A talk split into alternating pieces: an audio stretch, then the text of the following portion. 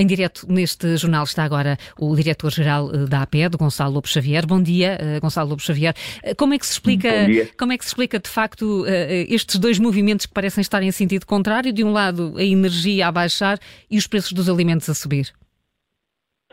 Bom, bom dia. Ainda bem que nos fazem essas perguntas, porque é preciso esclarecer as pessoas que a energia de facto está, está a baixar mas eh, há, muitos outros eh, fatores importantes na, na, na, produção que continuam a, a, pressionar os preços à produção e na indústria e, consequentemente, no retalho, porque nós somos o último elo da cadeia.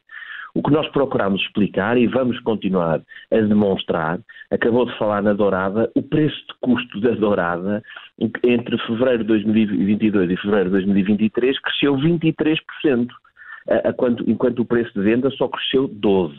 Portanto, nós só, só, só aumentámos o preço em 12% apesar deste, deste aumento de 23%. E isto é válido para muitos outros produtos, como as febras de porco, que o Sr. Ministro também falou, cujo preço de custo aumentou 65%. Uh, e, ou, ou, ou os, os, hortícolas, uh, as cebolas aumentaram 122%.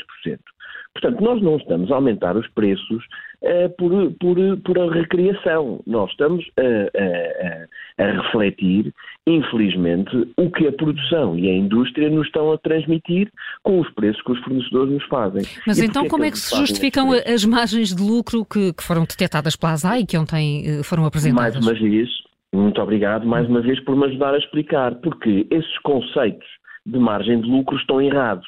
O, o, a ASAI não presta um grande serviço ao confundir as pessoas com conceitos que não são uh, uh, os conceitos que se utilizam e que, são, que verdadeiramente refletem o que é que é a rendibilidade de um uh, de, uma, de uma empresa, do capital investido.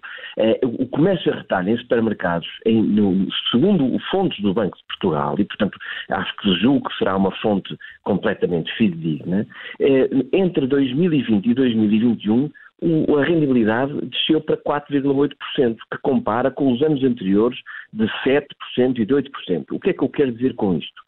Que uh, a, a ASAI fez um levantamento numa manhã com, em, em, que foi toda a gente conseguiu ver uh, essa, essas notícias na televisão, uh, mas não terminou o trabalho porque, para além de ter levantado, fazendo ter feito um levantamento de alguns preços, nós não sabemos neste momento como é que foi a fórmula de cálculo. E, portanto, parece-nos muito uh, extemporâneo e, sobretudo, pouco avisado porque lança um alarme nas pessoas e lança, sobretudo, num setor que é sério e transparente e que está sempre disponível para mostrar tudo o que faz, eh, lança uma suspeita misturando conceitos de margem bruta, de margem de lucro, que não é exatamente a mesma coisa. Eh, Gonçalo Lopes Xavier, então a ASAI, a ASAI está mal informada ou está mal intencionada?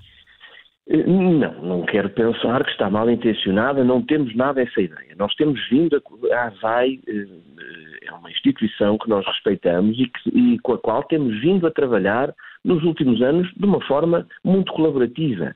O que nos parece é que neste dado específico terá sido um bocadinho instrumentalizada para, eh, enfim, alarmar e, e, e no meio de, de, de, alguma política que nos parece que este não é o momento de política, é o momento da ação.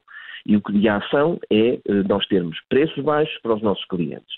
E por isso é que nós, eh, na, na, na discussão que temos tido com o Governo, demonstramos que o aumento dos preços não se deve a, aos hipermercados ou aos supermercados, deve-se a razões conjunturais.